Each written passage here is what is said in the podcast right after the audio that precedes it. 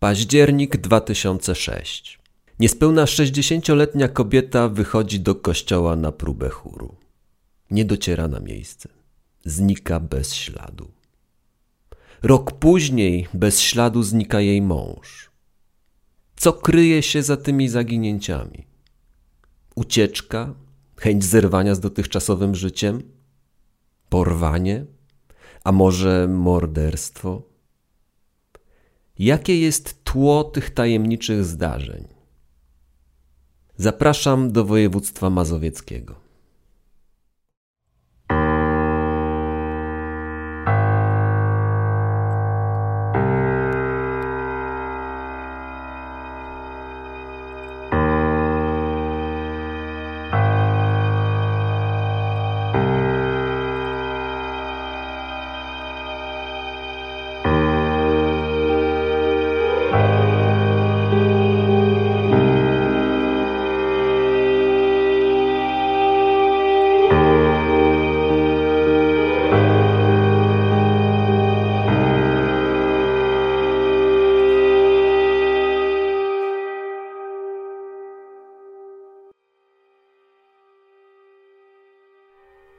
Zabiorę was dziś do miasta ogrodu, bo takim oficjalnie mianem tytułuje się Milanówek. Miasto satelickie Warszawy, oddalone od centrum stolicy o jakieś 30 kilometrów. Jak na miasto ogród przystało, Milanówek to zielona enklawa o niskiej, luźnej zabudowie.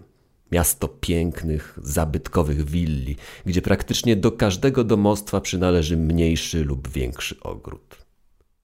Miasto licznych skwerów i parków, z dala od zgiełku i wielkomiejskiego gwaru. Mieszczą się tu takie perełki architektury jak zespół willowy Turczynek, na który składają się dwie ogromne wille wzniesione w 1905 roku na 10-hektarowej działce leśnej, willa Matulinek przy ulicy Mickiewicza, willa Romin przy ulicy Królowej Jadwigi, Waleria przy ulicy Spacerowej, czy w końcu willa Chimera, która z pewnością nie należy do najpiękniejszych. Ma mało willowy charakter, od zwykły murowany piętrowy klocek, ale to właśnie ona będzie pośrednią bohaterką dzisiejszej historii. Bo oto jest rok 1980. Do willi Chimera w centrum miasta wprowadza się 30-letni Piotr z rodziną, żoną i malutką córeczką. Dom podzielony jest wówczas na dwa niejako odrębne mieszkania. Jedno znajduje się na parterze, drugie na piętrze. Naówczas dwa pokoje z kuchnią na piętrze zajmuje babcia Piotra, która lata temu otrzymała w willi kwaterunek. A teraz Urząd Miasta zgadza się na zajęcie lokalu również przez jej wnuka, który to wprowadza się z żoną i córką do mieszkania na parterze. Kim jest Piotr?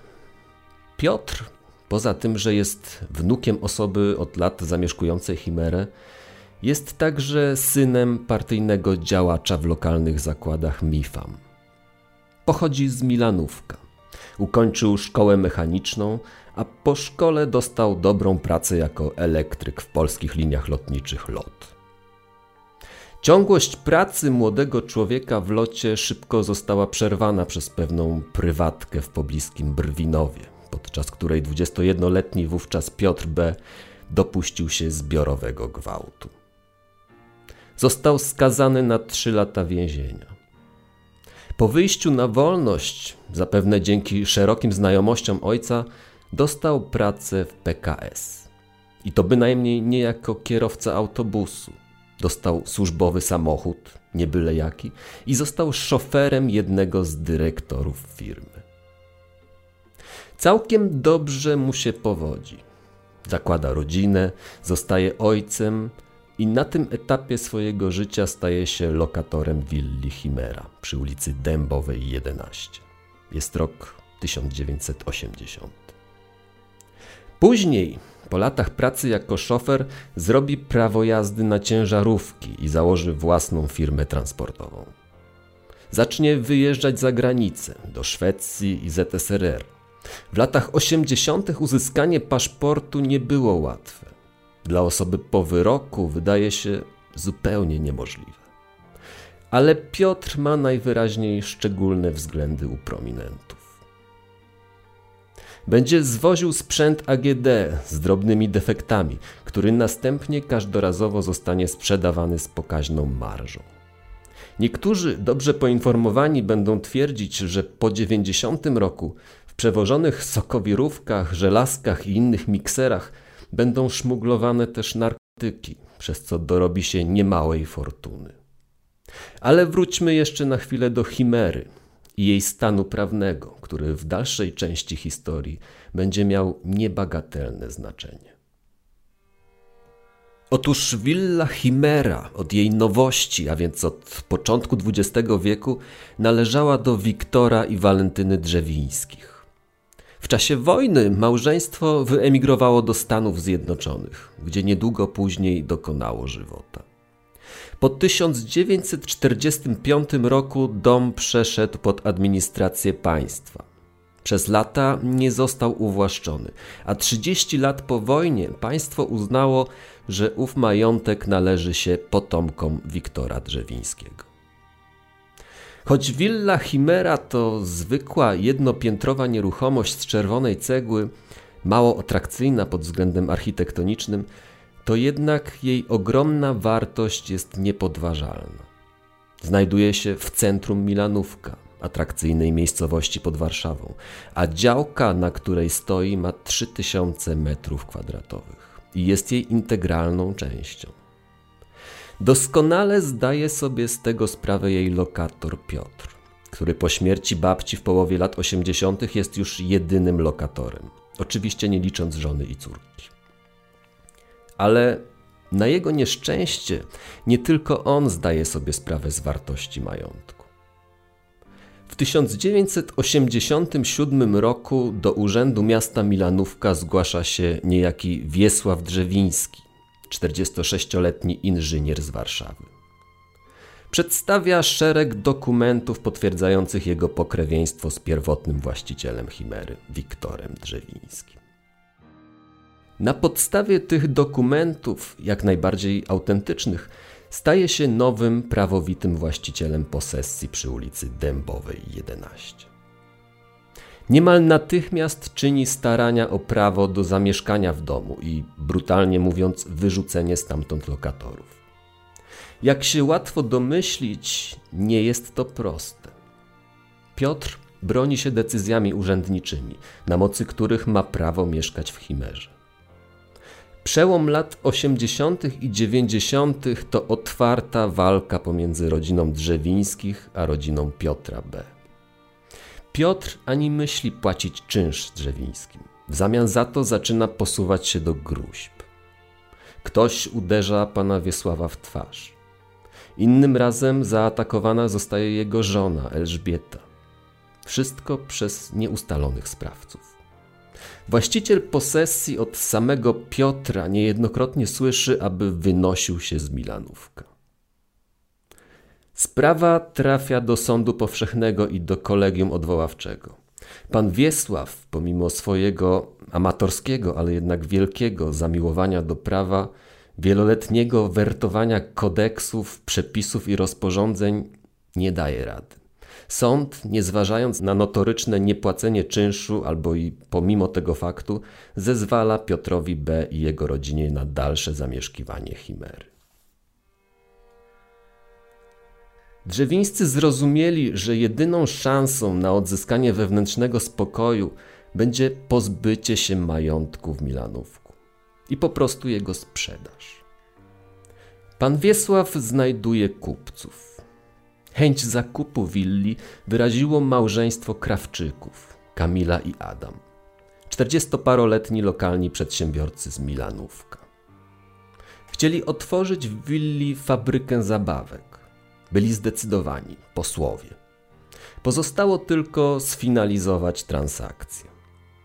Niestety, w nocy z 8 na 9 października 1994 roku z soboty na niedzielę, Oboje zostają zastrzeleni na podjeździe pod własnym domem. To była precyzyjna egzekucja. Wysoki, zamaskowany sprawca oddalił się spokojnym krokiem. Dwunastoletni syn pary, zaintrygowany stojącym dłuższą chwilę na światłach autem, wychodzi przed dom. Potyka się o ciało matki. Jest już martwa. Z kilku metrów z ciemności słyszy jeszcze wykrztuszone uciekaj. To było ostatnie słowo ojca. Gdyby zbieg okoliczności był jeszcze mało przekonywujący co do osoby odpowiedzialnej w jakiś sposób za tę podwójną zbrodnię, to należy wspomnieć, że kilka lat wcześniej Piotr B. kupił od Krawczyków działkę. A krótko przed egzekucją pokłócił się z byłymi właścicielami o cztery stuletnie lipy, które Piotr bez zezwolenia na owej działce wyciął pod inwestycje. Nie spodobało się to Krawczykom. Zgłosili sprawę wycięcia drzew i sprawca czynu został ukarany wysoką grzywną. Wiadomo ponadto, że do zbrodni nie doszło na tle rabunkowym. Ofiarom nic nie zginęło. Wykluczono także porachunki grup przestępczych, gdyż małżeństwo nie miało styczności z półświadkiem. 44-latek na okoliczność podwójnego zabójstwa jest nawet przesłuchany przez policję, ale zabójcy ani potencjalnego zleceniodawcy nigdy nie znaleziono. Sprawę umorzono.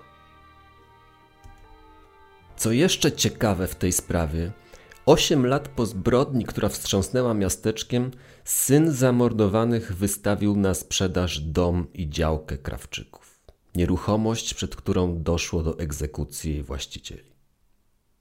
Szybko zgłosił się kupiec. Nowym właścicielem został Piotr B. To oczywiście mógł być zwyczajny zbieg okoliczności, bo Piotr od lat inwestuje w Milanówku i okolicy w nieruchomości. Ma kilka mieszkań, domów, lokali użytkowych i działek jest sprawnym inwestorem. W mieście mówi się, że ma farta do znajdowania tanich działek albo domów z nie do końca uregulowanym stanem prawnym. Lokalsi są przekonani, że ma sporo znajomych urzędników, bo wszystko nadzwyczaj łatwo mu przychodzi. Ponoć są świadkowie, którzy widzieli, jak zaprasza do chimery urzędników z Milanówka na rodzinne uroczystości. Inni widują go, jak pije z lokalnymi policjantami. Swojego firmowego tira bez przeszkód parkuje na trawniku tuż przed Chimerą. Nie ma dobrej opinii wśród sąsiadów. Wszyscy zgodnie twierdzą, że jest konfliktowy, zawistny, mściwy i wyrachowany. Zgodnie też unikają wygłaszania tych sądów pod nazwiskiem, bo zwyczajnie się go boją. Mija 11 lat od zabójstwa Krawczyków. Jest 2005 rok. Sierpień. Państwo drzewińscy wskutek konieczności wyprowadzki z mieszkania w Warszawie znajdują niedużą kamienicę na warszawskiej Pradze. Cena jest atrakcyjna, więc decydują się na jej zakup. Ale właściciel tejże kamienicy w ostatniej chwili się rozmyśla i dwukrotnie podnosi cenę. Wobec tej zaporowej wówczas już ceny drzewińscy stają przed wyborem. Albo zamieszkać w willi w Milanówku, albo w domu w Chełmie, spadku po innych krewnych, 250 km od Warszawy. Wybór pada na Milanówek i w sierpniu 2005 roku pan Wiesław z żoną Elżbietą i dwoma synami wprowadza się na piętro Chimery. Parter wciąż zajmuje Piotr B. z rodziną, więc jak nie trudno się domyślić, wojna rozgorzewa na nowo. Już drugiego dnia po wprowadzce 18-letni Wiktor Drzewiński zostaje zaatakowany w korytarzu, pchnięty przez Piotra na ścianę i przyduszony. Zaczyna dochodzić do wielu sytuacji, nawet jeśli nie niebezpiecznych, to jednak złośliwych i mocno utrudniających życie drzewińskim. I tak na przykład Piotr zakręca wodę, odcinając jej przepływ na pierwsze piętro, w wyniku czego drzewińscy muszą nosić wodę wiadrami z sąsiednich budynków. Sąsiedzi, widząc co się dzieje, ułatwiają im jak mogą. Przerzucają wąż przez ogrodzenie, w ten sposób dostarczając bieżącą wodę na posesję, aby nie musieli każdorazowo tak daleko chodzić. Kiedy drzewińscy wieszają skrzynkę na listy, Piotr B. ją zdejmuje i niszczy, twierdząc, że on stawiał ogrodzenie i tylko on ma do niego prawo, w tym prawo do wieszania na nim czegokolwiek. Kiedy nocą spada pierwszy większy śnieg, sublokator już o piątej rano donosi Straży Miejskiej, że właściciel nie odśnieża posesji. A kiedy upomniany przez Straż Miejską Wiesław odśnieża już posesję, Piotr podchodzi ze swoją łopatą, nabiera śnieg i wysypuje zawartość właścicielowi na głowę.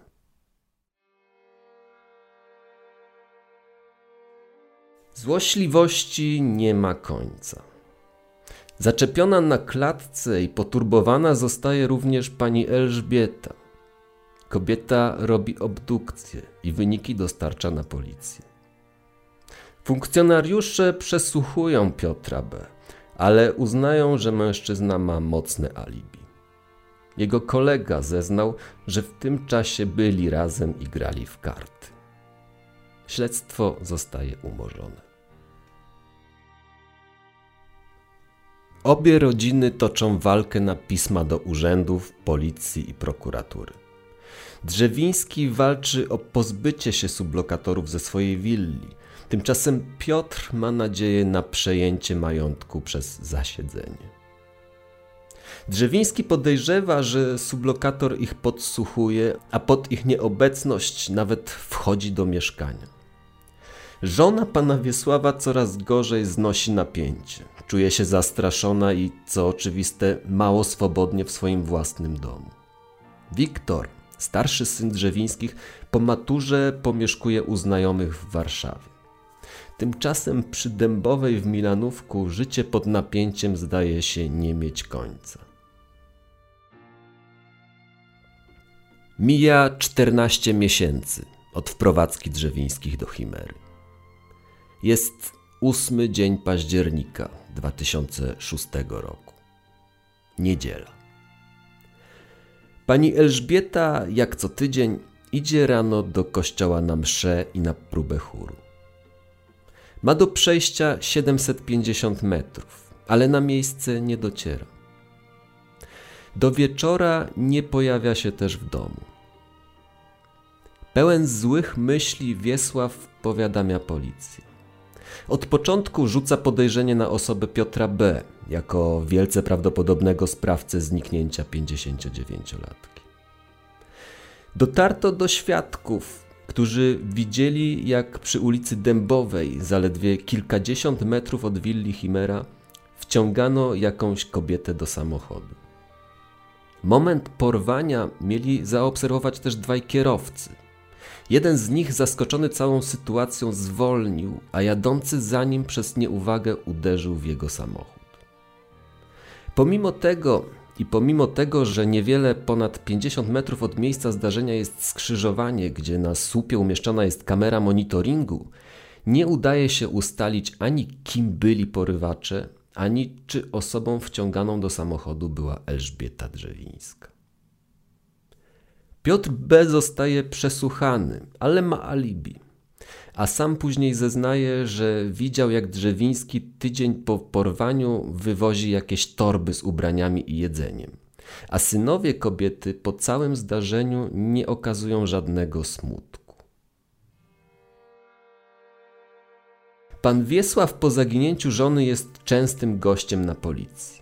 Przynosi szereg obszernych pism, wytykając błędy i zaniedbania w śledztwie, ale i starając się jakoś pomóc pchnąć śledztwo do przodu. Wskazuje poszlaki i tropy obciążające sublokatora.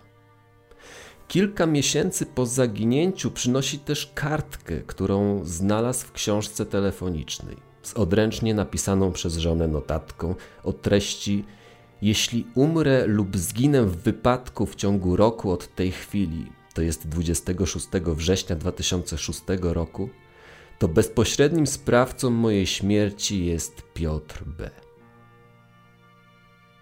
Napisanie takiej kartki niezbicie dowodzi, w jak wielkim strachu w ostatnich tygodniach musiała żyć autorka tych słów. Walka pana Wiesława o wyjaśnienie zagadki zaginięcia żony trwa rok. Dokładnie 370 dni. 13 października 2007 roku, w sobotę, do willi po nocy spędzonej w Warszawie u znajomych wraca syn Piotr. Nie zastaje ojca. Kiedy nieobecność się przedłuża, dzwoni do niego, ale telefon jest wyłączony. Mijają godziny, a Wiesław się nie pojawia. W domu zostały jedynie porozrzucane na stole przybory do golenia i jakieś drobne pieniądze. Nie ma żadnej kartki, którą zwykle zostawia synom, kiedy wyjeżdża na dzień lub dwa. Porozrzucane przedmioty sugerują, że musiał wychodzić w pośpiechu. Nigdy już nie wrócił. Prokuratura w Grodzisku Mazowieckim łączy sprawy zaginięcia małżonków w jedno śledztwo. Piotr B. ponownie trafia na przesłuchanie, ale oczywiście ma alibi. Ponownie dane przez kolegę. Dokładnie sprawdzany jest też starszy syn Drzewińskich, Wiktor. Śledczy skupiają się bowiem na wątku upozorowanego porwania, tkwiąc w przekonaniu, że małżonkowie po prostu zbiegli za granicę. W Stanach Zjednoczonych mają wszak daleką rodzinę. Inną teorią podnoszoną przez miejscowych śledczych jest taka, że Elżbieta odeszła od męża, a ten rok później, mając wszystkiego dość, zdecydował się na ucieczkę i rozpoczęcie nowego życia z dala od dotychczasowych problemów. Po zagadkowym zaginięciu drzewińskich synowie Piotr i Wiktor nie decydują się zamieszkać w willi. Skutecznie zastraszeni, mając liczne dowody na podglądanie, podsłuchiwanie i pełną inwigilację, już na stałe wynoszą się do Warszawy, pomieszkując kątem u rodziny i znajomych. Wobec braku postępów w śledztwie, a wręcz zawieszenia go już w grudniu 2007 roku, Rodzina Drzewińskich w 2009 roku kieruje swoje kroki bezpośrednio do ówczesnego ministra sprawiedliwości Andrzeja Czumy, który bierze sprawę na poważnie. W sprawę angażuje się również jego syn Krzysztof. Wespół doprowadzają do ponownego podjęcia śledztwa, tym razem przez prokuraturę apelacyjną w Łodzi, a akta z Milanówka trafiają do komendy stołecznej gdzie w Wydziale do Walki z Terrorem Kryminalnym i Zabójstw zostaje powołana specjalna grupa. Śledztwo trwa. Wydaje się, że są stopniowe postępy, ale prawdziwy przełom następuje dopiero dwa lata później. Jest sierpień 2011 roku. Do Centralnego Biura Śledczego zgłasza się człowiek, który ma sensacyjne informacje. Otóż okazuje się, że Piotr B. poszukuje broni i kogoś, kto sprzątnie dwie osoby: Piotra i Wiktora Drzewińskich. Informatorem okazuje się niejaki Andrzej J., były policjant i znajomy Piotra B. CBS organizuje ochronę dla będących w niebezpieczeństwie młodych mężczyzn i przygotowuje prowokacje. Pomaga w tym dwóch litewskich policjantów, udających członków mafii z za wschodniej granicy, których to rzekomo znalazł kolega Andrzej i są chętni wykonać zlecenie zabójstwa. Do tajnego spotkania fejkowych mafiozów ze zleceniodawcą Piotrą B dochodzi w jednym z barów w centrum Grodziska Mazowieckiego. Cała rozmowa zostaje nagrana. Obciążające nagranie doprowadza wreszcie Piotra B. na ławę oskarżonych. W trakcie procesu wychodzi na jaw, że oskarżony może mieć na sumieniu jeszcze więcej. W aktach sprawy prowadzonej przez łódzkich prokuratorów znajdują się bowiem również zeznania krewnych Piotra B., którzy niedwuznacznie wskazują na to, że mężczyzna może mieć coś wspólnego ze śmiercią swojej babki. Od początku potajemniczej śmierci kobiety w latach 80. krewni wskazywali Piotra B. jako wielce prawdopodobnego sprawcę, który przyczynił się do jej śmierci. Ówczesna milicja nic jednak z tym nie zrobiła. Nie podjęła śledztwa, uznając śmierć za naturalną. W 2015 roku zapada prawomocny wyrok. Piotr B. zostaje skazany, ale jedynie za podżeganie do zabójstwa młodych drzewińskich, prawnych spadkobierców Chimery. Usłyszał wyrok 15 lat pozbawienia wolności. Podczas procesu przyznał, że chciał przejąć willę przez zasiedzenie – ale z żadnym morderstwem nie ma nic wspólnego. Nikt nie odpowiedział za śmierć Krawczyków w 1994 roku. Nadal nierozwiązana została również zagadka zaginięcia Elżbiety i Wiesława Drzewińskich. Gdzie są? Czy żyją? Czy możliwym jest, że Piotr B. nie ma nic wspólnego z całym szeregiem tajemniczych zdarzeń?